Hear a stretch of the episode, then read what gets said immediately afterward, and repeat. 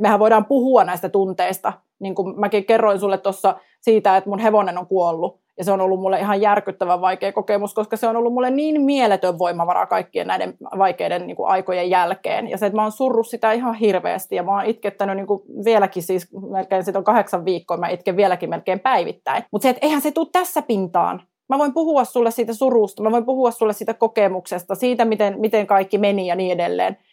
Mutta se on ihan eri asia kuin se, että se tunne oikeasti tulee päälle ja se on mun kehossa ja mä oon siinä tunteessa.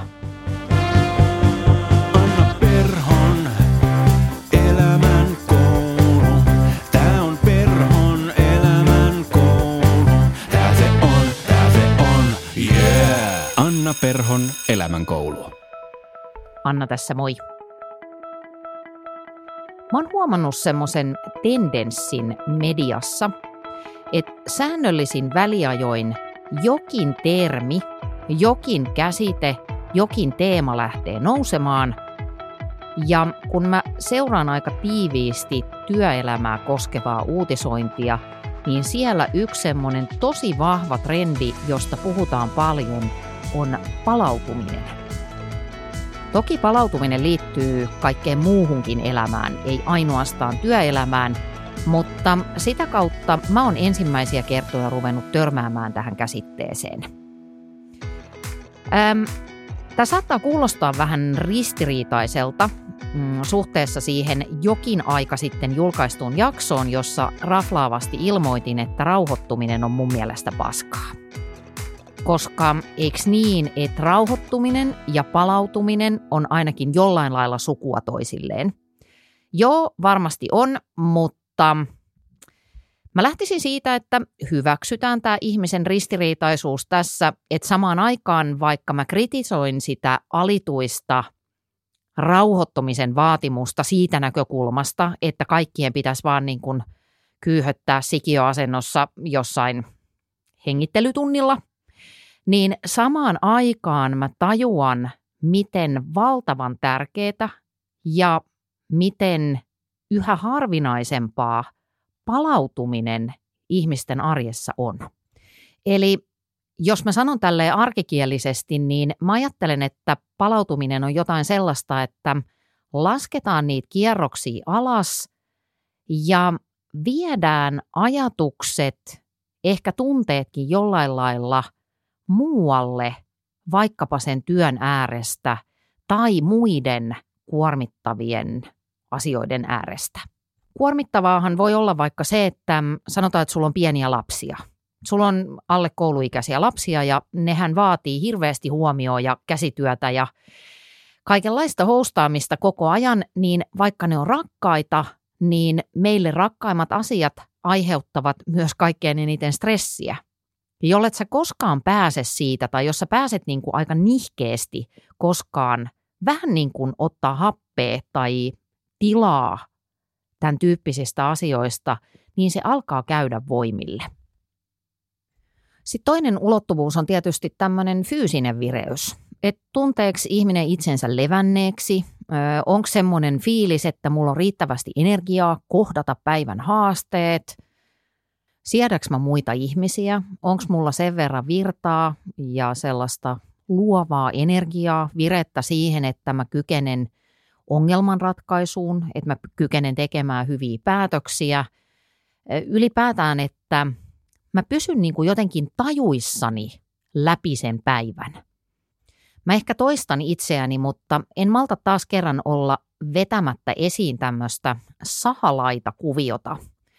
Eli mä ajattelen, että hyvä arki ja fiksu ajankäyttö koostuu siitä, että että meidän pitäisi pyrkiä rakentamaan meidän päivät ja arkiset viikot sillä tavalla, että siellä on kohtia, joissa tehdään vaikeita juttuja. Mä ajattelen, että joka päivä pitäisi tehdä jotain vaikeaa. Pienellä kärjestyksellä, totta kai vapaa-päiviäkin, mutta joka päivä pitäisi tehdä jotain vähän vaativaa ja sitten sen vastapainoksi meidän pitäisi tehdä jotain maailman silmissä täysin hyödytöntä mutta itselle hyödyllistä. Ja mä ajattelen, että palautuminen on tätä jälkeen mainittua. Se on jotain sellaista tekemistä, missä keho saa lisää virtaa, jossa meidän mieli saa rauhoittua sillä tavalla, että se ei askartele, sanotaanko välttämättömyyksien kimpussa. Eli mä tarkoitan sitä, että kun mä mielestäni palaudun parhaiten puuhastelemalla – niin kyllä mun siinä puuhastellessakin pää käy aika kierroksilla ja usein tulee paljon ideoita ja lähtee sellaisia uusia ajatuskulkuja, jos mä vaikka luen jotain tai jos mä oon jossain puutarhahommissa, koska ansaitsen mitalin istutettua, niin yli sata kukkasipulia, joka ei tietenkään ole yhtään mitään verrattuna niihin Instagram-puutarhureihin, jotka istuttaa 6000, jotta ne voi myydä niitä kimppuja ensi kesänä – mutta mulle se sata oli paljon. Ja siinä tulee ajateltua paljon asioita, mutta ne ei oikeastaan niin kuin liity mihinkään sellaiseen, mistä mun pitäisi saada jotain ansaintaa, tai ne ei liity mihinkään sellaiseen akuuttiin, mikä pitäisi ratkaista. Ja se on mun mielestä kauhean palauttavaa. Tai mulle on aina palauttavana toiminut päivittäisen ruoan laitto, päivittäisen aterian laitto, niin vitsi, että se on ihana hetki. Ensinnäkin ihan se, että varsinkin jos mä teen jotain uutta reseptiä, niin se on vaan mun mielestä ihan hirveän mielenkiintoista, että miten se annos ja maku lähtee siinä syntymään. Ja mulla usein ruoanlaittoon yhdistyy television katselu, mihin mulla on aika vähän aikaa, mutta mulle se on ihan valtavan palkitsevaa ja rentouttavaa, kun mä voin siinä samalla yhdistää nämä kaksi kivaa juttua. Ja sen takia kohtaan hieman kritiikkiä kotioloissa siitä, että mun ruoan valmistus kestää aina ihan törkeän kauan, ja se on kyllä täysin totta koska mulla menee aikaa siihen, että mä jään välillä tuijottamaan sitä telkkaria ja sitten mä vaan jotenkin niin tykkään fiilistellä sitä tekemistä. Niin se on palautumista. Se on sen sahalaita kuvion sitä osaa, joka on siellä alapuolella. Ja sitten, kun tätä on riittävästi, sitten jos pystyy nukkumaan hyvin, mikä luojan lahja mulla on onneksi aina ollut. Mä voisin siis nukkua maajoukkuessa, olla ihan siis kärkitekijöitä siellä. Ja musta tehtäisiin paljon lehtijuttuja, koska mä oon jo tämän ikäinen, mutta silti hän niin nukkuu aina vaan siellä niin kuin top vitosessa, melkein aina palkintopallilla. Niin nämä on niitä, äh, niitä elementtejä mun arjessa, jotka auttaa mua siihen, että sit mä pääsen välillä sinne sahalaidan huipulle – tekemään vaikeita juttuja, tekemään vaativia juttuja. Mutta nyt mun täytyy kyllä tehdä semmoinen tunnustus. Meinasin sanoa tunnustus, mutta ei tämä mikään tunnustus ole. Tämä on vaan niin kuin toteamus mun omasta arjesta, koska mä oon sitoutunut siihen, että mä puhun tässä ohjelmassa totta. Sen takia, että mä aina ajattelen, että tämä ei ole mikään semmoinen norsulluutorni, josta mä ilmoittelen juttuja sulle, vaikkei me tässä ihan niin kuin silmäkkäin istutakaan, vaan tämä on vähän niin kuin meidän yhteinen, meidän yhteinen kävelyretki vaikka. Et mä, mä kuvittelen, että mä juttelen sun kanssa, mun kaverin kanssa asioista, joita mun arjessa tapahtuu.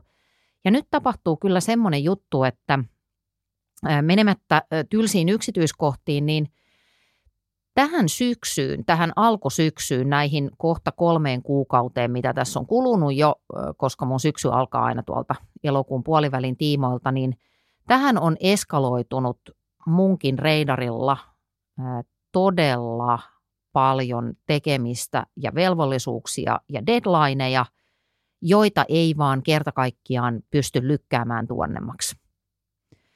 Ja mä huomaan nyt sellaisen asian, että vaikka mä tosiaan vietin ihan niin kuin reippaan mittaisen loman perjantaista sunnuntaihin, niin mä en oo vielä ihan palautunut.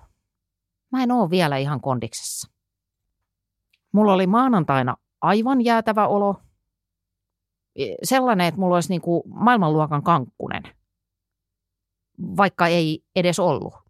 Mutta siis on vaan sellainen niin kuin todella masentava olo – väsyttää, masentaa, tulevaisuus näyttää synkältä, kaikki pienetkin, ihan hauskaset työtehtävät, mitä siinä oli esillä, ne tuntui raskailta ja pitkäveteisiltä, ei ollut hyvä meininki. Ja siitä mä sitten terävänä tyttönä vähän päättelin, että okei, että nyt on palautumisvajetta. Että se, se loma ei ihan riittänyt ja nyt sitten varmaan pitäisi tehdä jotain. Ja se, mikä on ihanaa sen lisäksi, että mä saan tehdä tätä sun kanssa, se, mikä on ihanaa tässä ohjelmassa on se, että mä voin soittaa niille, jotka oikeasti tietää asioista ja ottaa selvää, että mitä pitäisi tehdä, että täältä alhosta päästäisiin askel ylöspäin kohti sahalaidan huippua. Koska niin kuin mä aina sanon, tämä podi on tekijöille, tämä ei ole meinaajille. Ja jos, jos, jos mä voisin jo pitellä pyhymään, että voisi tehdä tällaista ohjelmaa, no niin, jos mä haluan palautua ja oppia palautumaan paremmin tai vaalimaan sitä palautumisen arvoa, sanotaanko näin, koska tämä on jälleen kerran yksi niistä miljoonista asioista, jotka mä tiedän paperilla, että joo, tämä on tosi tärkeää, mutta teenkö sen eteen mitään, niin hmm, aika vähän sitten kuitenkaan sen nukkumisen lisäksi. Niin siksi mä ajattelin, että mä kilautan palautumisvalmentaja Kaisa Jaakkolalle. Kaisa on ihan mun suosikkihahmo ja ensinnäkin sen takia, että hän on valtavan selkeä sanainen ja sanotaanko tämmöinen niin tolkun valmentaja. Kaisa on yrittäjä, hän on itse kahden pienen lapsen äiti, joten hän todellakin tietää jotain esimerkiksi ruuhkavuosien paineista. Ja ylipäätään hänen valmennuksensa ja kirjansa, jotka olen lukenut ja alleviivannut moneen kertaan, niin ne on hirveän kansantajuisia. Ja sen takia mä ajattelinkin, että hei, mä pyydän Kaisaa vieraaksi elämänkouluun. Koska musta tuntuu, heitän tällaisen julkean väitteen, että mä en ole ihan ainoa tässä vaiheessa syksyä, jolla sitä palautumisvajetta jo on. Ja nyt mua kiinnostaa se, että mitä tästä palautumisesta kannattaa niin kuin ymmärtää, jotta jonkunnäköisiä valintoja ja tekoja sen vahvistamiseksi pystyisi alkaa tehdä. Koska aina on niin, tässäkin taas on kysymys yhdestä muutoksesta, niin aina on niin, että ensin pitää tulla tietoiseksi siitä, mikä on viturallaan, pitää tulla tietoiseksi siitä, mikä mua vaivaa, mikä on vähän pielessä – ennen kuin siihen voi puuttua. Niin mä puhun Kaisa Jaakkolan kanssa tästä, eli mitä se palautuminen oikeastaan on, ja sitten mä puhun tietysti tosi paljon siitä, tai me puhutaan tosi paljon siitä, että mitä sitten pitäisi tehdä. Mitä on ne pienet, toistuvat, ei mitenkään kauhean monimutkaiset, mutta usein, varsinkin aluksi, hankalasti muistettavat ja välillä myöskin hankalasti kohdattavat teot, joita meidän kantsis tehdä itsemme eteen. Mitä kantsis tehdä, jotta sä olisit sun puolella sun arjessa ja sun vireen puolella sun arjessa, niin siitä mä juttelen tässä palautumisvalmentaja Kaisa Jaakkolan kanssa. Moi Kaisa. Moi. Hei, ää, auta mua ensin määrittelemään, että mitä tämä palautuminen oikeastaan on. Mistä ihminen tietää, että se on kunnolla palautuneessa tilassa? Voi, tämä on niin laaja kysymys, että heti, heti tulee tenkkapoo siinä, että mistä tätä aloittaisi. Mutta jos nyt ajatellaan palautumisen määritelmää, niin se on siis käytännössä sitä, että meidän voimavarat, mitä ne sitten siinä hetkessä onkin, fyysisiä, psyykkisiä, kognitiivisia, sosiaalisia, emotionaalisia voimavaroja, ne palautuu sinne kuormitusta edeltävälle tasolle. Eli tämä on tavallaan sellainen niin teoreettinen näkökulma siihen. Mm-hmm. Ja sitten kun me mennään sinne konkretian tasolle, niin sittenhän se onkin vähän niin kuin vaikeammin hahmoteltavissa. Ja vaikeuksia siinä palautumisen, äh, niin kuin tavallaan tie, siinä tietämisessä, että olenko palautunut, niin se, se vaikeus on just siinä, että me ei oikeastaan pystytä samalla tavalla niin kuin hahmottamaan tätä kuin vaikka ravinnon kanssa, että ravinnosta me voidaan sanoa, että no mä olen syönyt tänään neljä kertaa, mä olen syönyt niin kuin riittävästi energiamäärällisesti esimerkiksi. Mutta palautumisen kohdalla se on niin paljon myös kokemuksellista, että pelkästään vaikka ne meidän fysiologiset mittarit, kuten vaikka sykevälivaihtelu tai leposyke tai riittävä unen määrä, niin ne ei aina yksistään kerro sitä.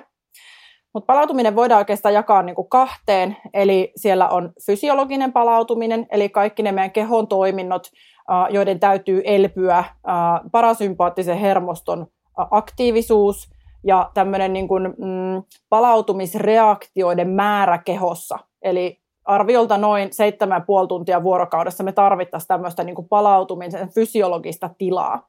Ja valtaosa tästä tapahtuu unen aikana silloin, kun uni on kunnossa. Mutta on myös mahdollista nukkua ilman palautumista, eli sillä tavalla, että unen aikana sympaattinen hermosto, eli tämä meidän tämmöinen stressihermosto, selviytymishermosto, energiahermosto on aktiivisena. Eli silloin me voidaankin nukkua, mutta me ei välttämättä silti palauduta, eli ne palautumisreaktiot ei siellä tapahdu.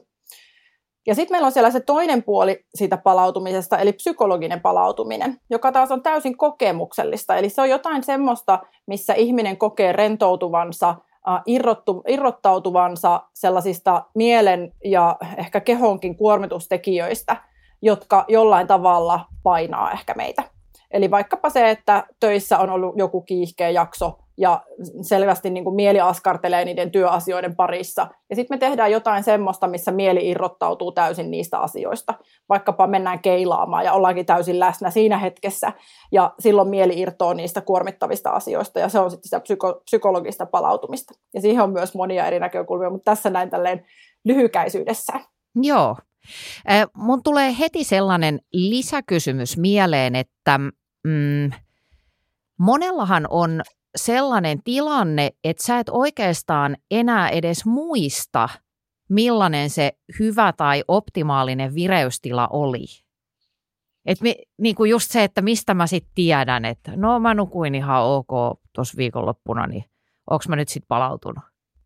Tämähän se suuri haaste just onkin, että sitä palautumista on niin paljon vaikeampi hahmottaa kuin vaikka sitä, että olenko liikkunut niin kuin määrällisesti tarpeeksi. Eli palautumisen kanssa me joudutaan tavallaan koko ajan äh, niin kuin pysähtymään ehkä silleen selkeämmin sen asian äärelle ja jollain tavalla niin kuin tunnustelemaan sitä, että onko, onko mun jaksaminen sillä mallilla, että mä pystyn tekemään kaikkia niitä asioita, mitä mä haluan. Onko siinä semmoista tietynlaista niin kuin olemisen keveyttä. Useimmiten silloin, jos meillä ei sitä olemisen keveyttä ja semmoista tavallaan niin kuin luonnollista läsnäolon tilaa synny, niin silloin meidän hermosto on herkemmin ehkäpä just siellä sympaattisen hermoston aktivaation puolella, mikä on niin kuin kehon näkökulmasta kuormitustila. Oli se sitten positiivisesti virittynyt, eli vaikka se, että me ollaan tosi innostuneita tai me ollaan rakastuneita ja me jännitetään vaikka mm. treffejä, tai sitten se, että siellä on joku tämmöinen, niin kuin, että meillä on vaikka taloushuolia ja se mieli pyörii koko ajan niissä. Niin voi olla tosi vaikea hahmottaa sitä, että, että milloin mä oikeasti oonkaan siellä siellä hyvässä tilassa, mutta yleensä siihen liittyy sellaiset niin kuin, ähm, tavallaan, no ei välttämättä aina edes positiiviset tunnetilat, mutta jolla, jossain määrin levolliset tunnetilat. Eli me ei olla niin semmoisen paniikin tai ahdistuksen tai masennuksen tai tämän tyyppisten niin epämukavien tunnetilojen äärellä. Toki on mahdollista myös, että meidän hermosto on ihan tasapainossa ja me ollaan siellä palautumisen ja tämmöisen niin kuin hermoston tasapainon tilassa niin, että me koetaan vaikeita tunteita, kuten vaikka surua. Joo. Eli aina se ei kyse ole siitä, että pitäisi jotenkin olla jotenkin tosi niin kuin hyvällä fiiliksellä. Mm. Joo, hyvä pointti. Öm, mikä sut sai henkilökohtaisesti kiinnostumaan palautumisesta? Sä oot kirjoittanut tästä ansiokkaan kirjan ja kerrot tästä lähes päivittäin sun Instagramissa, niin miksi tämä aihe kiinnostaa sua itseä niin paljon? Voi, mä oon aloittanut itse asiassa palautumisen parissa jo vuonna 2007 kun mä menin Funkfoodille töihin tekemään äh, palautumislisäravinteiden kanssa töitä. Eli siihen aikaan palautumisesta puhuttiin lähinnä niin kuin siinä, että no, jos sä oot käynyt tekemään kovan punttitreenin, mitä itse harrastin silloin aktiivisesti, niin se, että miten sitten seuraavana päivänä jalat, että pääseekö tyyliin vessanpöntöltä ylös ilman niin kuin nostokurkea suurin piirtein. Mutta silloin tosiaan, niin silloin se palautuminen miellettiin enemmän semmoisena asiana, joka liittyy niin kuin urheiluun. Mutta sitten kun 2009 mä aloitin täyspäiväisen valmennustyön, niin siellä jo ihan alusta lähtien mulla on ollut aina se näkökulma valmennukseen, niin kun se, että me lähdetään liikkeelle niistä asioista, jotka voi olla siellä hyvinvoinnin ja jaksamisen esteinä. Eli pyritään purkaa niitä esteitä. Ja tämä palautumisen haaste, esimerkiksi vaikka univaje, on tosi merkittävä este sen hyvinvoinnin tiellä. Ja siellä jo mulla oli niinku se mieli, mielikuva ja näkemys siitä, että, että meidän täytyy esimerkiksi, yksi ensimmäistä asioista, mitä meidän täytyy valmennuksessa aina lähteä tekemään, on kartoittaa ihmisen unta. Eli pyrkiä katsomaan, että miten hän nukkuu, miten hän jaksaa, onko hänellä oikeasti voimavaroja tehdä niitä muutoksia, mitä tarvitaan. Mm. Ja sitten vuosien varrella oikeastaan tämä vaan vielä niin kuin vahvistui tämä käsitys. Ja sitten kun mä 2016 itse uuvuin tosi haastavien elämän kokemusten ja niin kuin aika pitkäaikaisen varmaan työkuormituksenkin myötä, ja siellä oli nimenomaan just tätä, että oli niin paljon innostavaa, että ei malttanut levätä eikä hoksannut sitä niin kuin tavallaan kuormituksen kasautumista. Joo, tu- kuulostaa Niin- tutulta. niin siinä vaiheessa sitten, kun sinne tuli näitä niin kuin muita haastavia kuormitustekijöitä, eli oli sitä innostusta, oli mieletön intohimo siihen omaan työhön, mä kirjoitin kirjan per vuosi ja oli niin kuin tavallaan semmoinen aika voittamaton meininki. Niin siinä vaiheessa, kun sinne rupesi kasautuu vaikeita elämäntapahtumia ja lapsi syntyi ja unet meni rikki, niin sitten oltiinkin niin kuin aika haastavan äärellä. Ja 2016, kun mulla todettiin uh, melanooma, niin sit siinä kohti mä putosin. Ja silloin mulla lähti sit vielä vahvistuu se ymmärrys siitä, että, että miten se palautuminen on todellakin niin kuin kaiken pohja. Et ilman sitä palautumista, niin ne kaikki muut teot on vähän niin kuin sellaista laastarin pistämistä pyörän, rikkinäisen pyöränkumin päälle. Eli Toihan- meillä täytyy olla niin. niin. palautumistietoisuus. Se on oikeastaan se, mitä mä niin kuin haen. Joo. Öm, toihan on myöskin vähän sellaista tematiikkaa, joka voi tuntua jotenkin epäseksikkäältä. Et jos mä oon Mm. nyt tässä niin kun, mä oon pyhää intoa täynnä, että nyt minä muutan kaiken ja nyt sitten sinne salille ja lenkille ja minä laitan ruokavaliot kuntoon ja sitten mulla onkin treeneri, joka sanoo, että hei, sun pitäisi vähän nukkua. Niin siitä tulee vähän sellainen, hmm, Kyllä. vai, vai kohtaatko tällaisia reaktioita? Että se tuntuu tietysti niin kuin tylsältä, että miten niin, kun mä haluan tehdä hirveästi asioita. Joo, just niin. Silloin kun on nimenomaan sitä tekemisen drivea, niin kun, äh, tai on niin kuin voimavaroja ruveta tekemään niitä muutoksia, meillä on suuret odotukset siitä, että sillä paljolla tekemisellä me saadaan nyt paljon aikaan. Just näin. Niin sitten jos valmentajana mä sanonkin, että itse asiassa mä kuulen nyt, että hei sun uni on niin tosi rikki, että meidän täytyy jotenkin lähteä tähän niin kuin pureutumaan, niin kyllähän se toki voi aiheuttaa pettymystä, mutta toisaalta mä oon aina onnistunut perustelemaan ne asiat mun asiakkaille sillä tavalla, että he ymmärtää, että sitä kautta, kun me lähdetään korjaamaan sitä palautumista, ja sitähän me siis korjataan myös esimerkiksi ravitsemuksen avulla.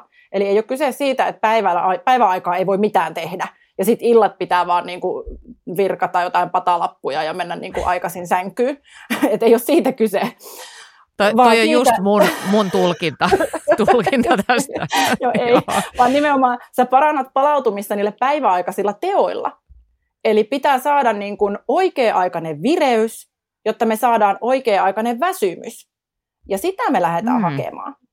Eli nostetaan sitä vireyttä oikeaan aikaan, jotta saadaan oikea-aikainen väsymys, ja sitten se keho pystyy palautumaan silloin nukkumisen aikana. Eli se on se.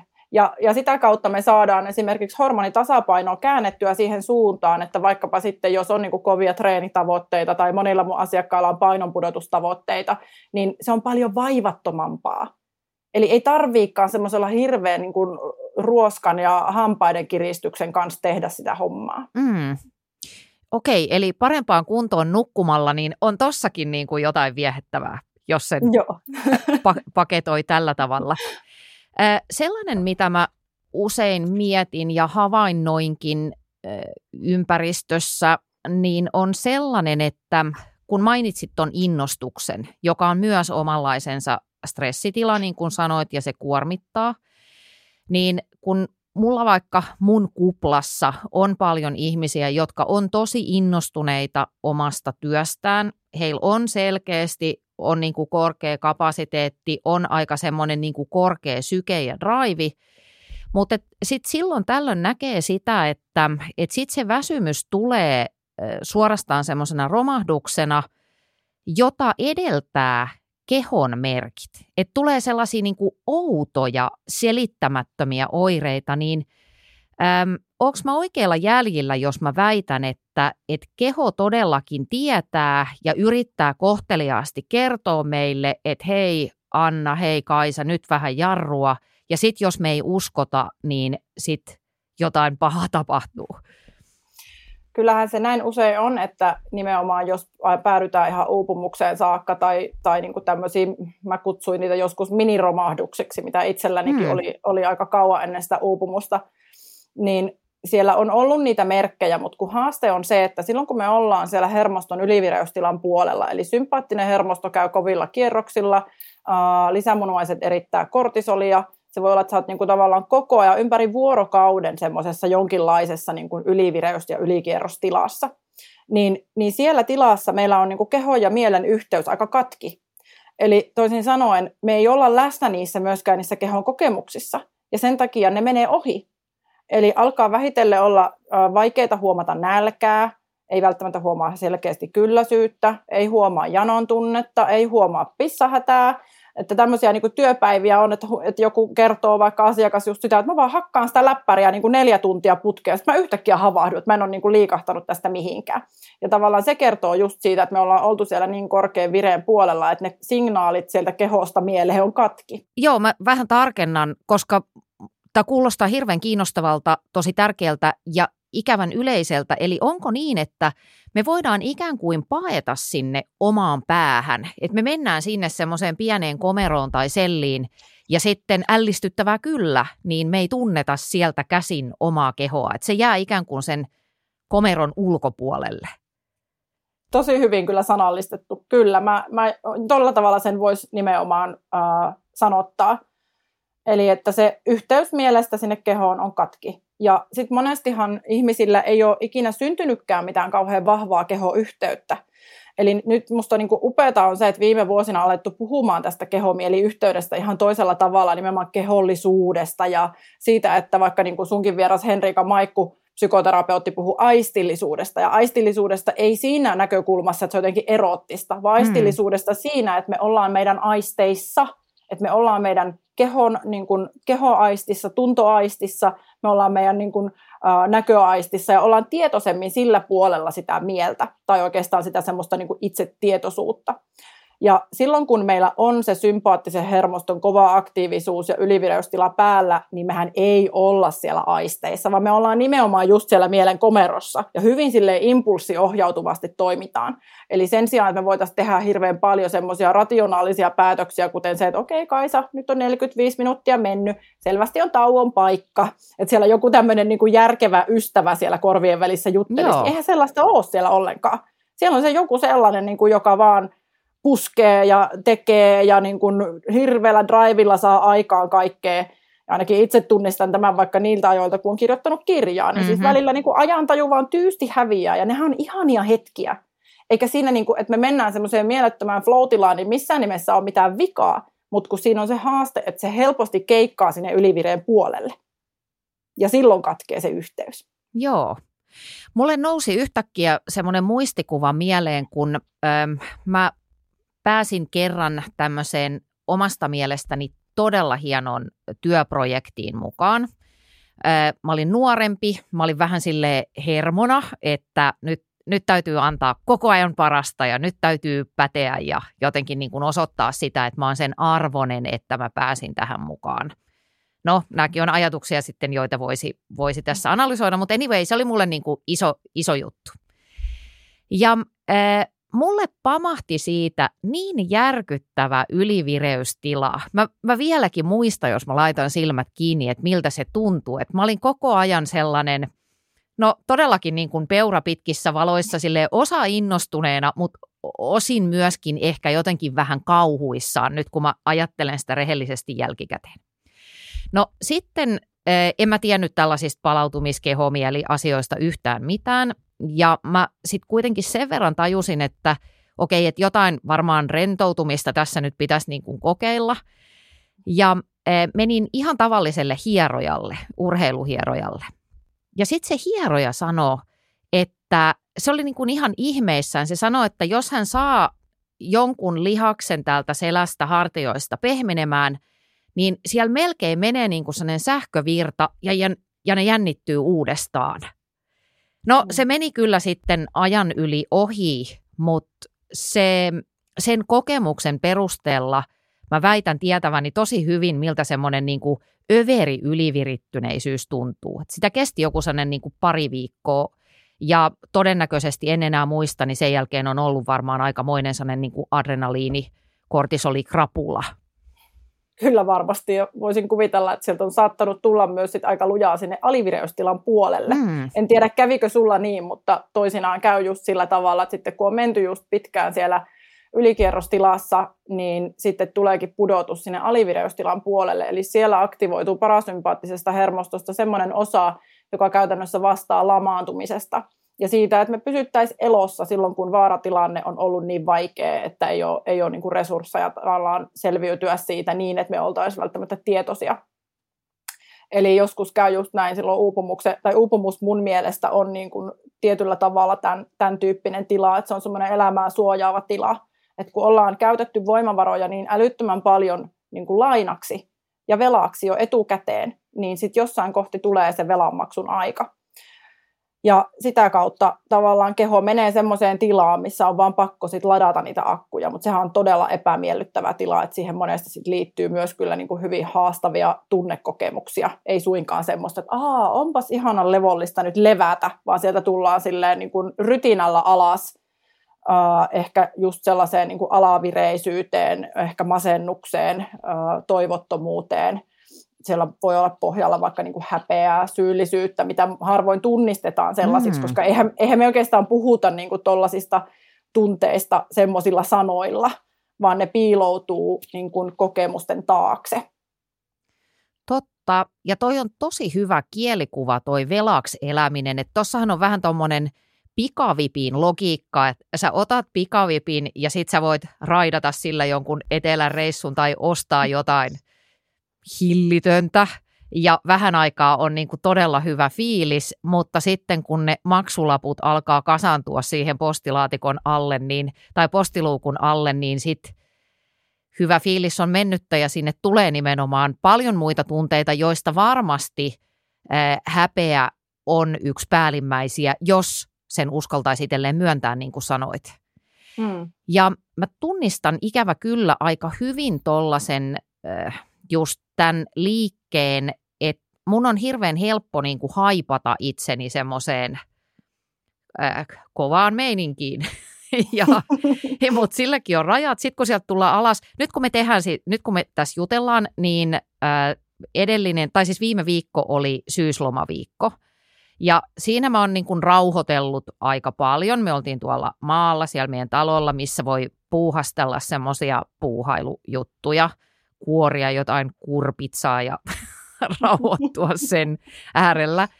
Nyt kun me tultiin takaisin, niin mä huomaan, että en mä ookaan, että se ei ihan niin kuin riittänyt. Että mulla on vähän semmoinen kankkunen, vaikka väitän, että en ole nyt tässä mitenkään niin kuin riipinyt alkoholia kaksin käsin, mutta mulle tulee usein tämmöisiä adrenaliinikrapula-tyyppisiä kohtauksia.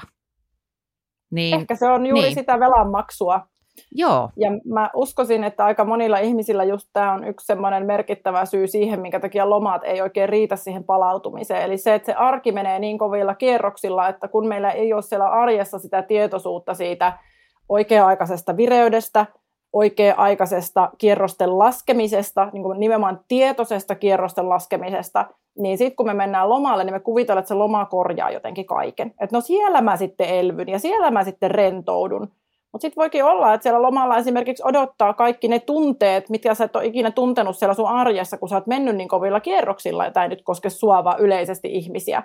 Koska se, että silloin kun me ollaan tässä tämmöisen niin kognitiivisen suorittamisen maailmassa, niin eihän tässä tunne oikein mitään. Tässähän tuntee just niitä haippeja ja niitä sellaisia niin kuin onnistumisen ja pystyvyyden fiiliksiä ja semmoisia niin korkeaviritteisiä fiiliksiä.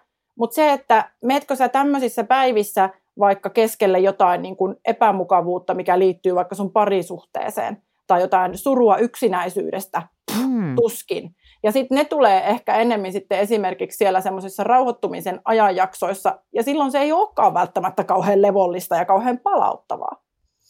Et eräs semmoinen ruotsalainen unitutkija sanoi yhdessä seminaarissa sitä, että että sun pitäisi niin kuin päivän aikana jo ottaa aikaa niille kaikille semmoisille ajatuksille ja tunnekokemuksille, mitkä sua sit vainoo niin kuin illan ja yön tunteina. että muuten ne tulee sitten siellä. Et monillahan käy just näin, että sit neljältä aamuyöllä sä pompahat hereillä ja sitten siellä pyörii ne kaikki semmoiset epämukavat ajatukset, mille ei ollut aikaa päiväaikana. Miten se niin kuin käytännössä tapahtuisi, että pitäisikö mennä johonkin siivouskomeroon itkemään ja raivoamaan vähäksi aikaa ja häpeämään ja sitten taas takaisin hakkaamaan konetta? Toi onkin hyvä kysymys, koska se on ihan hirveän vaikeaa. Niin, Et eihän, me, eihän me välttämättä päästä si- siihen niin kuin käsiksi silloin just kun ne kierrokset on korkealla. Mutta mä ajattelen sen ehkä niin, että, että jos meidän niin kuin arjen rytmi olisi semmoinen, että siellä on semmoista niin kuin aaltoliikettä siinä vireystilassa, eli sitä, että vaikka meillä olisi sitä korkeaviritteisyyttä siellä päivässä, niin me tietoisesti pyritään laskemaan niitä kierroksia, vaikka sitten sillä, että jos etäpäivänä on mahdollista mennä keskellä päivää vaikka kävelylenkille, tai tehdä vaikka joku 20 minuutin joogaharjoitus, Mm. tai itse vaikka pötkötän neurosonikilla, tai, tai jollekin se on jotakin muuta, ja pitää esimerkiksi ruokatauot ja muut, niin se, että silloin kun sä oot paremmin siinä niin kuin kärryillä siitä omasta vireyden säätelystä, niin silloin me ei mennä niin kauas myöskään siitä yhteydestä omaa itseen. Mutta silloin kun me mennään sillä haipilla viikkokausia ja ehkä kuukausitolkullakin, niin ei se ole se palaaminen sinne oma itse äärelle hirveän mukavaa sen jälkeen.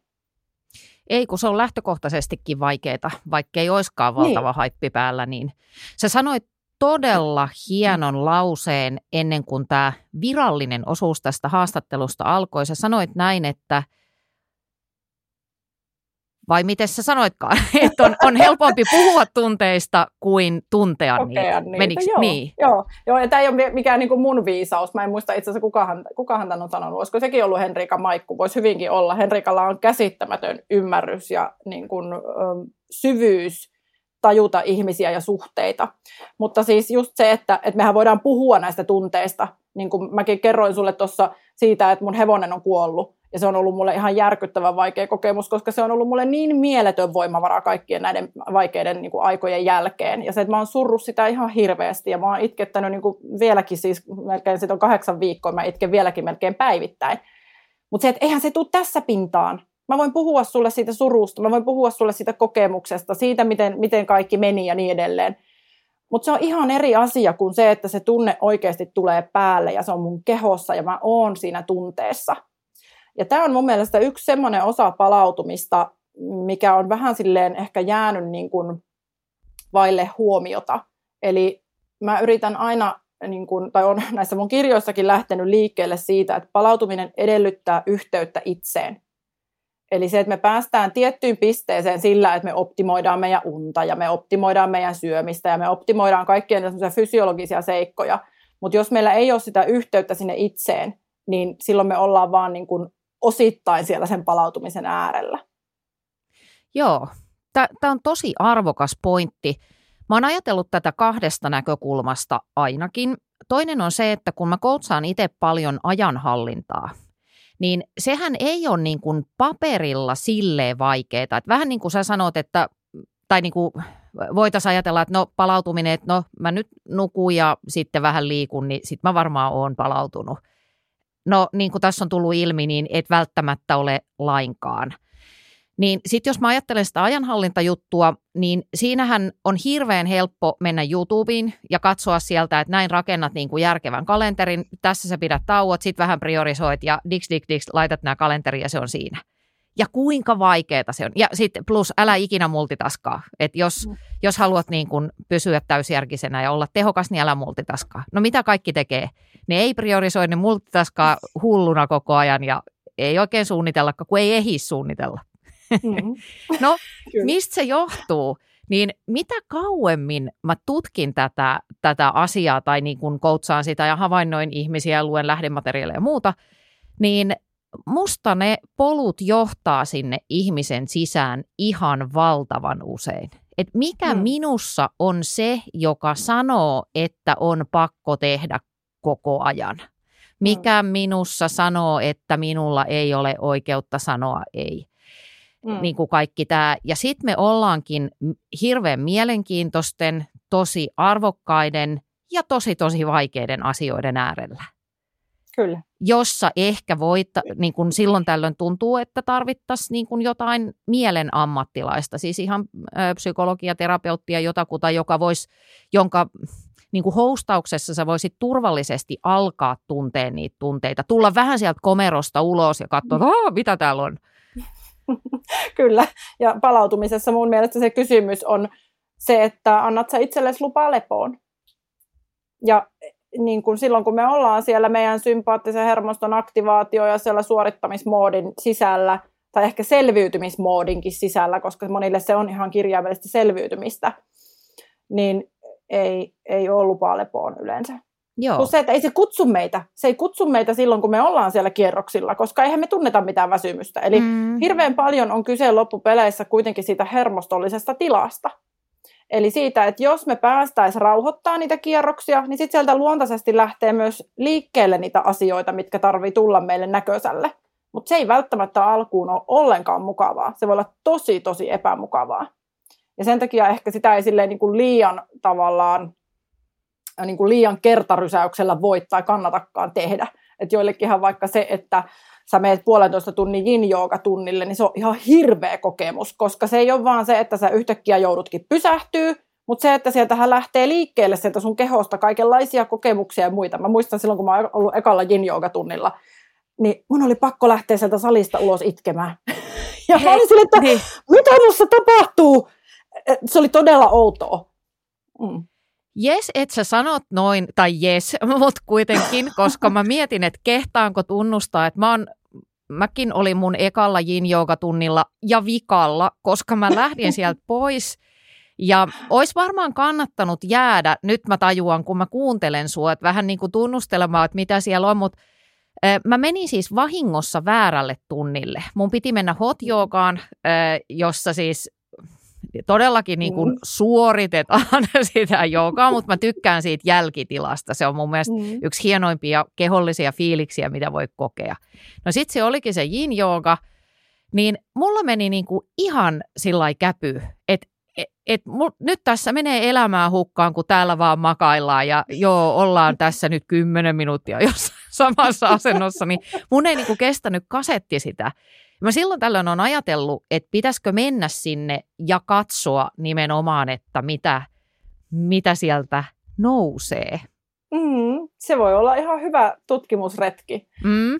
Tällä hetkellähän niin kuin on aika kiinnostavaa se, että ihmisethän hakeutuu kyllä tällaisten nimenomaan niin kuin, ähm, tavallaan niin kuin aktiviteettien pariin, jotka tuo meitä just sinne aistillisuuteen. Eli ei sinne erottiseen aistillisuuteen, vaan siihen, että me tullaan sinne meidän kehoon me tullaan läsnäoloon ja me ei voida tehdä mitään muuta kuin olla siinä hetkessä, kuten vaikka avannossa. Että kun sä meet kylmään veteen, niin se vetää sut tähän hetkeen. Sun on mahdoton mennä sun mielessä johonkin muuhun paikkaan. Ja niin kun, tavallaan se palautumisen, palautumiskyvyn vahvistaminen on myös läsnäolon kyvyn vahvistamista. Ja monesti just näissä hetkissä, kun me tullaan sinne niin kun epämukavuuteen, niin silloin me ollaan läsnä jonkun semmoisen asian kanssa, mitä me ei ehkä olla vielä oltu valmiita katsoa aikaisemmin. Mm. Joten jos sinne pystyisi menemään tavallaan sillä asenteella, että okei, nyt mulla on niinku riittävästi sitä psyykkistä vahvuutta kannatella itsessäni sitä, mitä sieltä lähtee nousemaan, niin silloin se voi olla ihan hyvä kokemus. Joo. Toinen, toinen asia, mitä mulle tuli mieleen tämän ajanhallinta ja sen, sen ympärillä niin kuin näyttäytyvän tämän tunteiden välttelyn jotenkin tavat, on tämmöinen traumaperäinen stressi, joka on saattanut seurata ihmistä vaikka ihan varhaislapsuudesta asti. Et sulle on tapahtunut jotain, jotain traumaattista tai sä oot joutunut esimerkiksi kasvamaan turvattomissa olosuhteissa, mitä se ikinä onkaan, niin sehän ymmärtääkseni asettaa kehon helposti, jolle niitä asioita on päässyt käsittelemään, niin sellaiseen niin kuin jatkuvaan varuilla olemisen tilaan. Niin mitäs, mitä sulla olisi tästä ajatuksia? Joo, toi on yksi merkittävä ulottuvuus sitä palautumisesta. Just se, että semmoinen ihminen, joka on vaikka, tai jonka hermosto on kehittynyt tämmöisessä ympäristössä, missä sä joudut koko ajan olemaan tuntosarvet pystyssä, niin hän ei välttämättä edes tiedä, miltä semmoinen tavallaan tasapainoisen hermoston tila tuntuu. Ja sitten kun sinne lähdetään menemään vaikkapa just tämmöisissä harjoituksissa, missä pyritään saamaan sitä hermostotasapainoa ja parasympaattista hermostoa aktivoitumaan, erityisesti sitä, sitä osaa parasympaattisesta hermostosta, mikä liittyy just tähän niin kuin läsnäoloon ja tämmöiseen niin kuin, levollisuuteen, ehkä semmoiseen niin kuin mielenlevollisuuteen, niin se voi tuntua tosi vaaralliselta. Ja sinne ei todellakaan halua mennä, koska se normaali tila on se ylivirittyneisyys. Eli sellaisten ihmisten kanssa niin tälleen itse valmentajana niin koen, että pitää olla niin kuin tietoinen siitä, että ihmisten historiassa voi olla kaikenlaista. Ja että esimerkiksi mindfulness-harjoituksissa niin, äh, vaikkapa niin pitää olla aina mahdollisuus siihen, että ihminen voi itse valita. Eli valita sen, että esimerkiksi tekeekö hän harjoituksen silmät auki tai silmät kiinni, tai että hän voi vaikka lopettaa sen harjoituksen kesken kaiken, ja se on täysin ok. Eli niin kuin traumatietoisuudessa tärkeää on se, että ihmisellä on aina se valinnan mahdollisuus. Mutta että ihmiset, jotka on vaikka kasvanut alkoholistiperheessä, niin siellä voi olla hyvin monenlaisia sekä niin kuin psyykkisiä että sit myös hermostollisia seikkoja, jotka vaikuttaa siihen, että on paljon enemmän taipumusta koko ajan mennä sinne niin kuin ylikierrostilan puolelle. Ja sellaisessa tilanteessa, niin jos vaan mitenkään mahdollista, niin mun mielestä se on ehdottomasti niin kuin, tämmöisen niin kuin traumaan perehtyneen ammattilaisen heiniä. Eli että silloin ehdottomasti kannattaa hakeutua semmoisen ihmisen pakeille sitten, jolla on tämmöistä ymmärrystä. Vaikka esimerkiksi ähm, niin kuin, äh, psykofyysiseen fysioterapiaan. Siellä lähdetään silleen turvallisessa ympäristössä tunnustelemaan niitä kehon reaktioita ja harjoitellaan sitä hermoston tasapainottamista ja rauhoittamista. Koska siis sillä, että me ollaan siellä ylikierrostilassa jatkuvasti, niin sillähän voi olla niin kuin, pitkäaikaisesti tosi vakavia ihan terveydellisiä seurauksia. Hmm koska me ollaan silloin jatkuvasti sen fysiologisen stressikuorman alla. Ja me tiedetään tutkimuksista, että sillä on pitkäaikaisesti sit tosi merkittäviä vaikutuksia terveyteen. Paljon suurempaa sairastavuutta, elintapasairauksien esiintymistä, mielenterveysongelmien esiintymistä ja niin edelleen. Joo, ja nyt näin, näin sanoiksi puettuna, niin se tuntuu surullisen loogiselta. Hmm, että ne stressin pitkäaikaisvaikutukset ikään kuin realisoituu sit tosi monenlaisina vaikeuksina ja sitten se kierre onkin valmis. Mun tulee sellainen anekdootti mieleen tai tämmöinen in, infofragmentti. Mm, mä oon tosi kiinnostunut traumoista ja tämmöisestä traumataustaisuudesta ja yksi parhaita kirjoja, jotka mä oon lukenut aiheesta, koska se oli niin kansantajuisesti kirjoitettu, niin oli tämmöinen kuin What Happened to You. Mm. Ja äh, siinä tämmöinen tämä äh, kirjoittaja, mm, tai itse asiassa se on Oprahin tekemä teos, että se, se on niin kuin haastatellut, se on 300 sivun mittainen haastattelu tyyppisesti.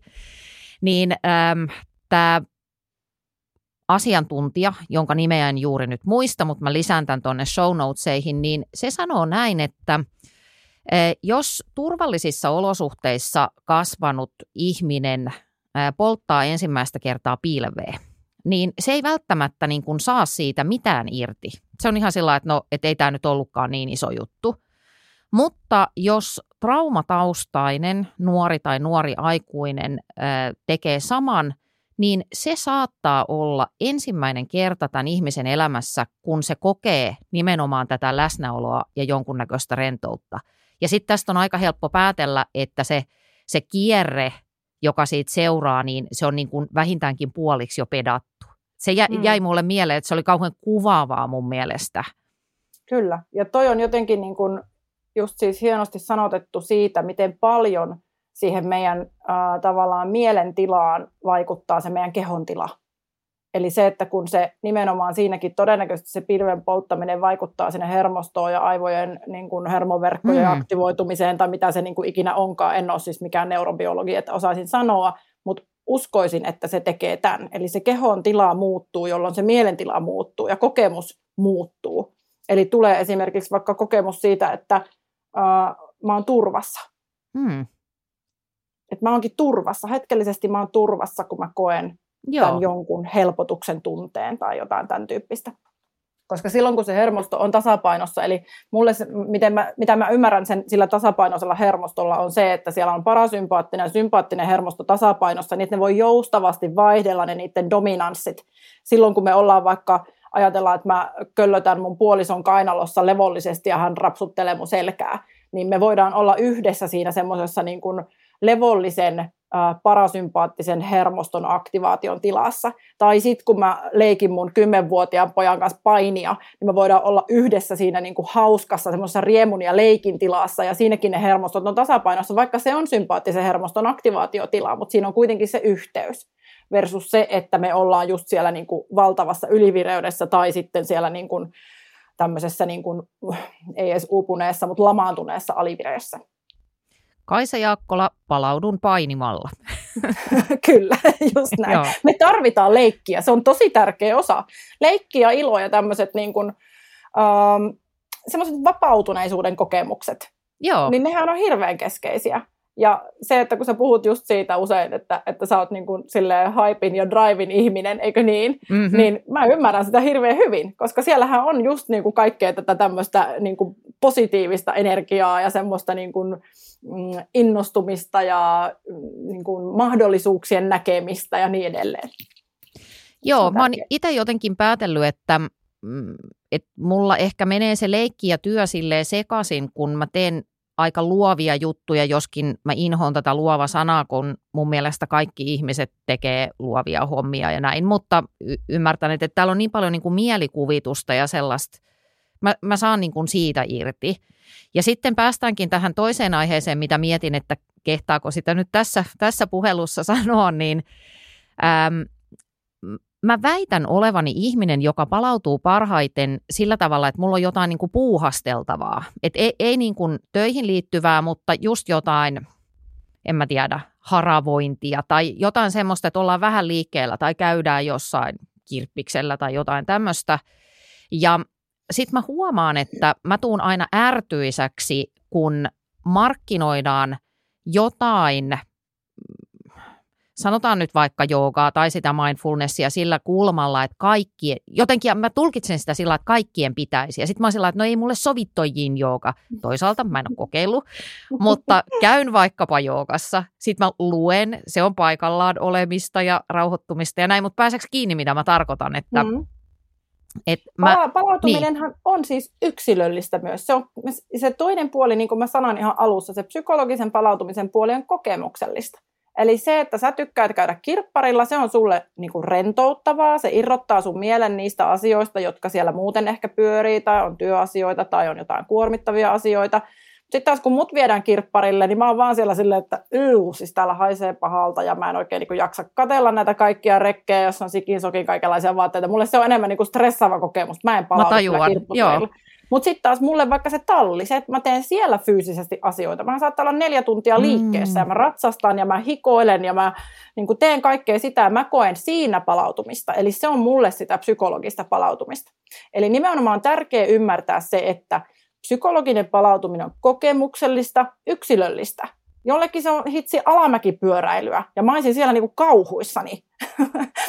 ja sitten taas toiselle se voi olla sitä vaikka, että lämmittää puusaunaa ja siinä vaikkapa siinä hetkessä se hermostokin rauhoittuu, mutta tämä psykologinen palautuminen ei ota, ei ota mitään kantaa siihen, että miten se hermosto siinä virittyy. Kun taas sitten fysiologinen palautuminen, johon es, esimerkiksi näillä tämmöisillä niin kuin yin-joogalla ja mindfulnessilla todennäköisesti viitataan, eli ne auttaa aktivoimaan sitä parasympaattisen hermoston osaa, joka edistää niitä fysiologisia palautumisreaktioita. Niin se on sitten taas se toinen puoli, mikä, mikä ei ole välttämättä niinkään kokemuksellista, vaan se on enemmän tämmöinen, mitä me voidaan suoraan vaan mitata, että Mm. mitä siellä kehossa tapahtuu. joo, hy, hyvin sanottu. Tämä on ehkä tyhmä kysymys, mutta voiko yli palautua? Aa, aika hyvä kysymys. Mm, mulla ei ole tästä kyllä niin kuin faktatietoa, mutta kokemuksellisesti mä sanoisin, että silloin kun on niin kuin erittäin hyvin palautunut, niin sitten alkaa tulla semmoinen tekemisen energia. Eli että pystyy niin kuin silleen tosi hyvällä fiiliksellä tekemään fyysisesti ihan raskaitakin asioita ja raskaitakin hommia, vaikka punttitreeniä tai just rajaamaan jotain 40 litran vesikanisteria siellä tallilla tai muuta, eikä se tunnu mitenkään vaikealta.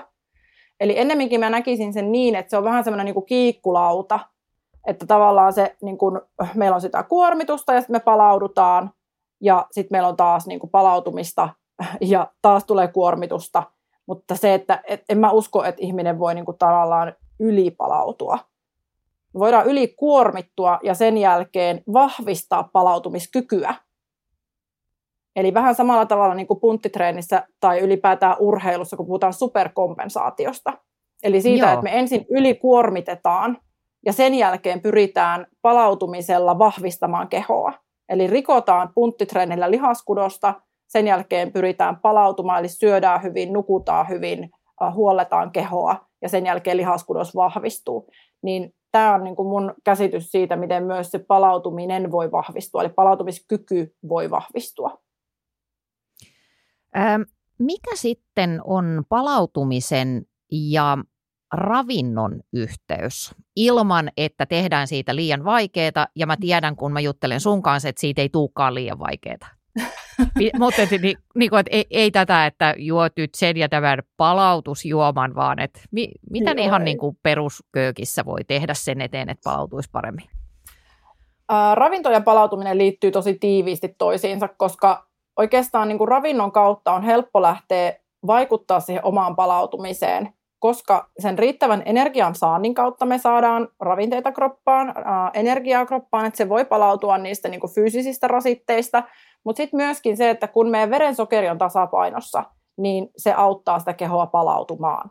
Nimittäin vastapuoli on se, että jos me syödään vaikka tosi epäsäännöllisesti, ja tänä päivänä, kun meillä on tätä kuormitusta paljon, niin meidän arki ei ole semmoista niin kuin jollain metsästäjäkeräilijällä joskus tosi kauan sitten, jolloin hän ei saanut joka päivä ruokaa. Ja oli niin kuin, että monesti puhutaan näistä paleohommista silleen, että se on vähän semmoista, että no mutta kun ihminen ei ole kehittynyt sillä tavalla. No mutta ihminen ei ole myöskään kehittynyt sillä tavalla, että me ollaan niin kuin naama kiinni ruudussa 24-7.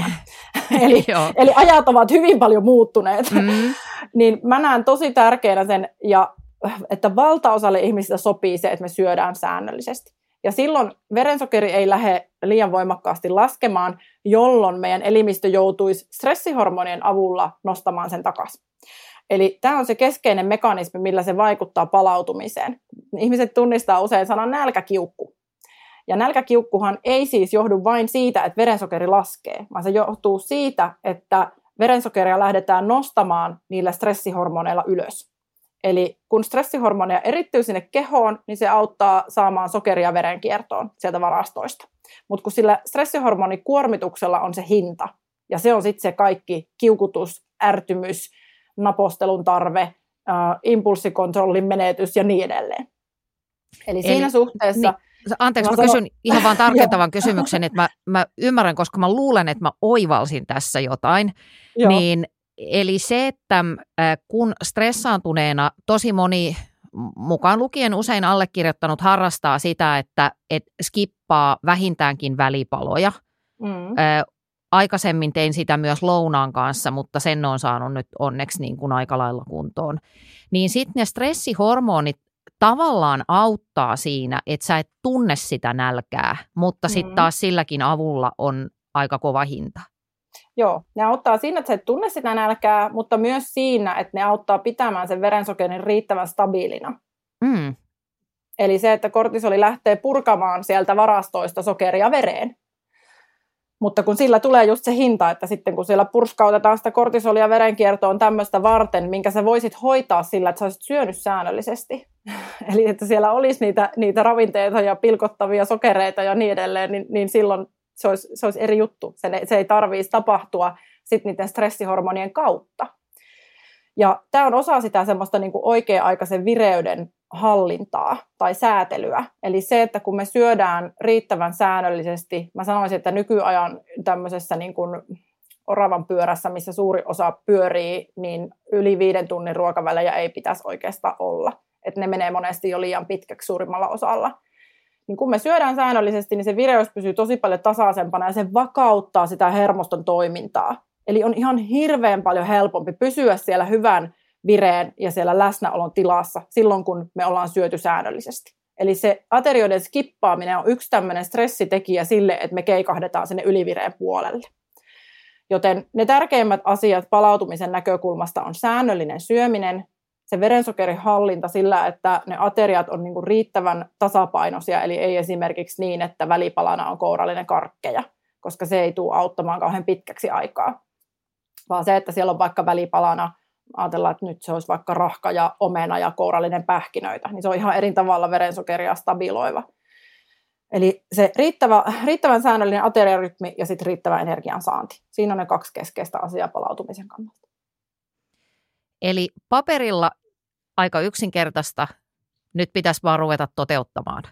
Joo, ja kun sehän on just se, että, että nämä voi helposti kirjoittaa johonkin paperilapulle, että no syön näin, mutta kun siinä ei koskaan oteta huomioon sitä, että mitä kaikkea pitää tapahtua, jotta tämä oikeasti siellä elämässä toimii. Eli pitää esimerkiksi vaikka ennakoida, mikä on sitten jo ihan oma taitonsa superhyvä pointti. Tohon ne hyvät aikeet aina kaatuu. Joo, no Kyllä. nyt mä voisin ottaa niitä pähkinöitä. Ai niin kuin en mä ole muistanut käydä kaupassa neljään päivään. Juuri tämä. niin Juuri tämä.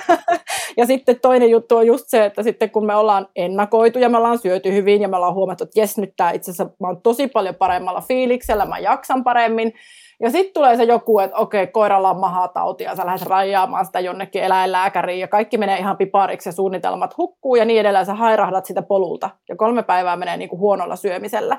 Niin toinen keskeinen taito sen ennakoinnin lisäksi on sitten palaamisen taito. Eli se, että me tullaan takaisin siihen, mikä oli tärkeää. Ja tämä varmaan, mä luulen, että nämä, niin kuin menee sinne sunkin ajanhallinnan juttuihin, että se ennakointi ja sitten myös se palaaminen siihen, mitä me oltiin tekemässä. Kyllä. Et ei vain se, että meillä on se joku paperilapulla optimaalinen ruokavalio, koska se on vasta niin kuin yksi askel. Joo, niin. Kyllähän se toisto tulee kaikessa tuollaisessa, että sä toistat, kunnes siitä sitten tulisi jonkunnäköinen rutiini. Mun mielestä on ollut lohdullista seurata sun Instagramia, jossa sä kerrot aika lailla reaaliajassa niin kuin sun omista rimpuiluista ja vaikka tiedät ton kaiken, osaat ton kaiken, niin sullakin ilmeisesti silloin tällöin jalkapolulta lipsahtaa. Voi kuule, kaikkihan me ollaan ihmisiä. Ainut on vaan se, että suuri osa hyvinvointialan ihmisistä ei koskaan näytä sitä inhimillistä puolta, vaan sitä rakennetaan sitä sellaista fasadia sinne, niin kuin mikä näyttää sitä täydellistä kiiltokuvaa, että kaikki on aina jiirissä. Mutta mä en usko, että hirveän monella loppupeleissä aina on. Et kaikilla on niitä vaikeita kokemuksia, mutta se, että että näytetäänkö me semmoista niin kuin haavoittuvaisempaa puolta, niin, niin se on no, varmaan persoonakysymys. Mä oon aina ollut hirveän avoin, että mulle se ei ole vaikeaa. Mm, mutta myöskin se, että kun on itse sinut sen kanssa, että, että tämmöistä elämä nyt on. Että hitsi vie, mä oon niin kuin kaksivuotiaan ja kymmenenvuotiaan äiti. Ja niin kuin, no, ruuhkavuosi arki on sätkimistä ja säätämistä. Niin se on musta niin kuin enemmän kuin luonnollista, että niitä huonompia päiviä tulee ja sitten taas palataan sinne polulle. Et sitä se tulee olemaan aina tästä eteenpäin. Ei ole sellaista niin kuin ah. stabiilia tilaa, jossa me mennään niin kuin jotain raidetta pitkin ja mikään ei koskaan sitä haasta. Ei, koska siis elämähän tapahtuu. Ei sille voi mitään. Tämä oli niin ihana ja tärkeä lause, että tätä tämä tulee olemaan loppuelämän. Ja Kyllä. ken tietää, mitä sen jälkeen tapahtuu, koska ei ole kuultu juttua. Voi olla, että siellä on uudet palautumistreenit edessä. Mutta tämä olisi niin hyvä muistaa, että et ei ole sitä, niin kuin there is no finish line. Että mm. et jotenkin osaisi tavallaan mitottaa sitä omaa toimintaa ja niitä toiveita siihen ikuisuuden janalle – mm. niin se tekisi musta esimerkiksi siitä polulle palaamisesta jotenkin helpompaa, kun sitä niin kuin normalisoita sitä, sitä niin kuin, retkahtamista. Et niin joo, että tämä on nyt taas tätä ja nyt mä vaan sitten teen seuraavaksi. E, esimerkiksi, mun tulee tämmöinen esimerkki mieleen. Gretchen Rubin, joka on suuri tapojen, ta, tapojen, tavoista kirjoittaja ja tapojen ajattelija, niiden coachaaja – niin silloin aivan mahtava tämmöinen ohje, että kun lipsahdat vaikkapa sanotaan nyt aamupäivällä hyvästä ruokailusta, että sä ootkin skipannut aamupalan nimimerkillä, teen tätä aivan liian usein ja sitten on taas vähän huono olo ja no mitäs nyt sitten ja näin, niin ei se mitään. Sulla on vielä kolme neljäsosaa vuorokaudesta jäljellä. Mulla hmm. meni niin kuin yksi juttu tänään pilalle, mutta ei se mitään. Mulla on kolme neljä paikkaa vielä jäljellä. Eli ei niin, että kun yksi asia menee pieleen, no niin, tämä oli nyt sitten tässä, että mm. tämä viikko tai tämä päivä vähintään, niin sitten mun ei tarvi enää tsempata. Mm. Mutta sehän on just se vaikeus, että me kyettäisiin jotenkin niin pysähtymään sen äärelle, missä nyt ollaan. Eikä niin, että no, nyt tämä on kaikki vaan ihan sama ja vaan niin välinpitämätön tästä eteenpäin Et me tarvitaan sitten johonkin kohti se pysähtymisen paikka. Hyvä, jos se tulee jo samana päivänä. Monelle se ei tule samana päivänä, vaan se tulee sitten vasta niin kuin mm. joillekin se tulee viikon päästä ja joillekin se tulee vuosien jälkeen. Että ollaan aina aloitettu jotakin ja sitten se on vähän niin kuin luisunut jonnekin ja taas huomataan, että ei olla pysytty niin kuin ollenkaan sillä polulla, mitä alun perin ajateltiin just tämä takaisin palaamisen taito on niin kuin valmennettavien kanssa tosi keskeinen, että, että oikeastaan mä en odota heiltä täydellisiä viikkoja tai niin kuin kuukausia, vaan mä odotan niitä jatkuvia lipsumisia, jotta me päästään pureutuu siihen, että mitä siellä tapahtuu. Ja sitten myöskin siihen, että, että me yhdessä lähdetään aina tuomaan se huomio takaisin siihen, että mitä me oltiin tekemässä. Eli niin kuin yhdessä palataan takaisin yhä uudestaan ja uudestaan ja uudestaan, ja vähitellen siinä alkaa käymään niin, että ne on aina lyhyempiä, ne luiskahdukset. Ja elintapojen kanssa se usein menee just tällä tavalla, että jos meillä on vakailla arvoilla se meidän niin kuin pyrkimys parantaa asioita, vaikka sitä palautumista, että mä haluan vaalia mun hyvinvointia, mä haluan vaalia sitä siksi, että mä haluan olla hyvä äiti mun lapsille – Mulla on tärkeää kyetä olemaan läsnä heidän arjessaan ja kokea se arki rikkaana niin kuin tässä hetkessä, eikä niin, että mä ajattelen, että no sitten kun he on vähän isompia ja sitten kun se on sitä ja sitten kun kaikki on vähän helpompaa, vaan ei vaan tässä hetkessä. Se palautuminen on tärkeää tässä hetkessä. Ja se syöminen on tärkeää tässä hetkessä. Ja sen takia me harjoitetaan koko ajan sitä, että me tullaan aina takaisin.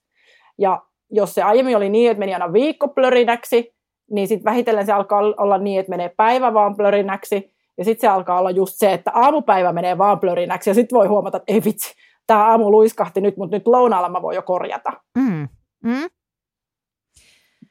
Ähm, kerro tähän loppuun vielä, että, että jos nyt joku kuuntelija, eli minä, haluaisi huomaa, että okei, että tämä palautuminen on ehkä nyt vähän sillä rempallaan, niin mitkä olisi sun kolme tällaista matalan kynnyksen käytännön vinkkiä, joilla tätä asiaa voisi alkaa korjata. Sen lisäksi, että kannattaa lukea sun oikeasti erinomainen kirja, Palaudu ja vahvistu, seurata sua Instagramissa, at Kaisa Jaakkola, eikö niin? At Kaisa J. Kaisa, Kaisa J. J, joo. Kaisa J, joo. Mutta mitäs muuta? Mitä voi tehdä heti, kun tämä ohjelma päättyy? Voi mennä heti syömään.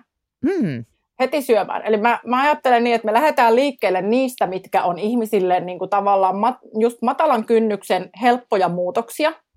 Ja esimerkiksi se ruokailumuutos on usein semmoinen, että me saadaan siitä niitä onnistumisen kokemuksia, kun taas esimerkiksi vaikka se, että jos meillä on vaikka haastavia uniongelmia, niin se ei välttämättä korjaudu heti, mutta se on toki semmoinen näkökulma, mikä pitää pitää mukana. Mutta se ruokailu, mä sanoisin, että neljä kertaa päivässä.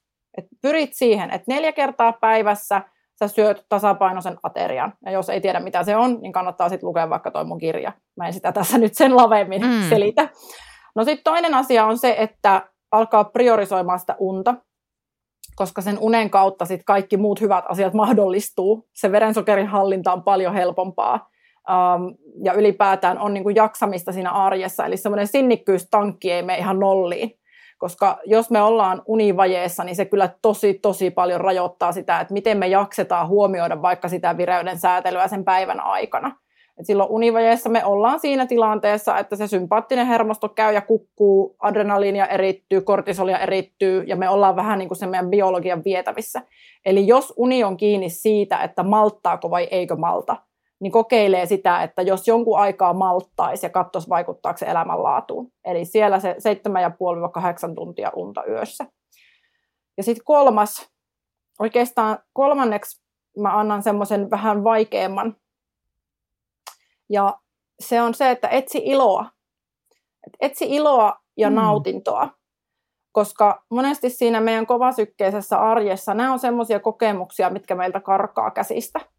Ja silloin kun me tavallaan niin kuin menetetään se meidän kosketus niihin asioihin, mistä me iloitaan ja me nautitaan, jotka on meille itsellemme just tärkeitä, niin mä väitän, että se on tie siihen aika haastavaan stressiin. Eli me päädytään sen suoritusputkeen. Mutta silloin, jos meidän elämässä on jotain niitä semmoisia niin iloa ja nautintoa tuovia asioita, ja sille ei ole merkitystä, että onko ne niin kuin meille fysiologisesti palauttavia. Eli ei, ta, ei ole pakko ra- oppia rakastamaan yin joogaa, vaan se voi olla vaikka sitä alamäkipyöräilyä. Hyvä, hyvä disclaimeri, emme editoi tätä. niin. Se voi olla vaikka sitä alamäkipyöräilyä. niin, niin että niitä kokemuksia lähtisi etsimään. Koska mä oon hämmästynyt siitä, että miten moni valmennettava sanoo, että kun sä kysyt, että mistä sä nautit, niin en mä tiedä. Oh no, toi on surullinen vastaus. Eikö ookin? On. Kyllä. Että me ollaan niin irrallaan itsestämme, että me ei edes tiedetä. Joten, Hyvä. Niin, mm, joo. toi pysäytti nyt sut aika rajusti. Niin pysäytti, koska tästä lähtee aika paljon ajatuksia liikenteeseen, joita ehkä saatan käsitellä jossain toisessa jaksossa. Joo. koska tiedätkö, kun Anna, kun me ollaan valmentajia, Mm, niin meillä on ehkä semmoinen tietyllä tavalla niin kuin aika ratkaisukeskeiseksi rakentunut mieli ja sellainen, että, että me niin kuin pyritään kohti äh, niin kuin, äh, tavallaan sitä löytämistä, mutta kaikilla ihmisillä ei ole näin, vaan moni vaan jotenkin niin kuin jää, jää niin kuin sellaiseen paikkaan, missä sitten se arki on vaan sitä suorittamista. Et on oppinut sen suorittamisen vaikka sieltä lapsuudesta saakka ja on tosi irrallaan itsestään. Niin siksi mä sanoisin, että etsitään sitä iloa ja nautintoa. Ja se vaatii sitä, että me vähän niin kuin haetaan sitä yhteyttä itseen, että mikä mulle edes voisi teoriassa tuottaa tällaisia kokemuksia. mahtava pointti. Tä, tästä tuli niin kuin kuin, kuin itsestään ohjelman huipennus, mutta mä, mä tiivistän vielä, niin sun ohjeet on, että syö, nuku, iloitse. No joo, oikeastaan. Kyllä. Hyvä. Kerro hei vielä, että missä sua voi seurailla ja mitä sulla on meneillään. Mä oon ö, ymmärtänyt, että sulla on näitä erilaisia valmennuksia, verkkovalmennuksia esimerkiksi menossa useamman kerran vuodessa, niin Mm. jos kuuntelija nyt inspiroitui tästä yhtä paljon kuin meitsi, joka muuttaa tämän jälkeen kaiken palautumisessa. E- eikö se just niin mennyt? Just silleen, kaikki kerralla, Kaikki kaikki kerralla. kerralla kuntoon. Kyllä. Joo. Mä eka syön ja sitten nukun. Just niin. Joo. Hyvä. Ää, joo, eli siis mä luennoin paljon yrityksissä. Ää, nyt on tulossa itse asiassa tosi kiinnostava uusi setti, eli tämmöinen hermostollinen johtajuus, jota aletaan myymään ihan piakkoin. Eli puhutaan nimenomaan vireystilan säätelystä ja siitä, miten me sen oman vireystilan kautta vaikutetaan toisiin ihmisiin tiedostamattamme, koska meidän hermostot lukee toisten tilaa jatkuvasti. Ja puhun paljon palautumisesta yrityksissä, puhun ravitsemuksesta, kaikista näistä teemoista, mitä tässäkin on käsitelty. Ne tulee usein sieltä sen palautumiskulman kautta. Sitten sen lisäksi mulla on niitä ver- verkkovalmennuksia, jotka on nimenomaan yksilöasiakkaille. Tai, joo. Ja siellä on niin kuin esi- esi- esimerkiksi palautumiseen liittyvä ylikierroksilla verkkokurssi ja mun superrakastettu hyvän olon hormonidietti, Mm. joka on tämmöinen niin kuin elämäntapamuutos, jossa pyritään tekemään sellaisia tekoja, jotka auttaa sitä hormonitoimintaa tasapainottamaan itse itseään. Eli pohjautuu mun, mun aikaisempaan kirjaan. Ja sitten lisäksi nyt tällä hetkellä teen myös yksilövalmennuksia, eli mä pitkään aikaa en tehnyt niitä, mutta olen nyt tehnyt niitä taas ja se on aivan mahtavaa. Okei. Eli, eli multa myös pystyy sitten hankkimaan yksilöohjausta. Teen hyvin rajatusti sitä, mutta paikkoja on jonkin verran, eli niitä voi sitten kysyä, jos, jos se kiinnostaa. Hyvä. Ja kaisajaakkola.fi on sun sivun osoite, eikö? Vai Joo, ja kom- optimalperformance.fi Mm. on meidän verkkosivu, meidän. Joo. yrityksen verkkosivu. Jees. Kaisa Jaakkola, suuret kiitokset. Tämä oli tosi inspiroivaa ja tämä teki palautumisesta jotenkin haluttavaa. Hyvä, jos näin on. Joo. No ei mulle nyt tuu mitään mieleen. niin, mun piti sanoa tähän loppusanat, mutta tämä oli niin tyhjentävä keskustelu Kaisan kanssa, että ei tule enää mitään mieleen. Haluan vain huomauttaa, että kuorin tässä samalla appelsiinia, eli aloin heti noudattaa kaikkia Kaisan ohjeita. Aion syödä tämän eh, joka on samaan aikaan syömistä ja hauskaa heti sen jälkeen, kun mä saan tämän kuoren tästä irti tai ei meinaa millään lähteä. Joo, mutta hei, tilaa mun uutiskirje annaperho.fi kautta uutiskirje ja ensi tiistaina välitunti, halusit tai et, kuullaan silloin seuraavan kerran. Moikka!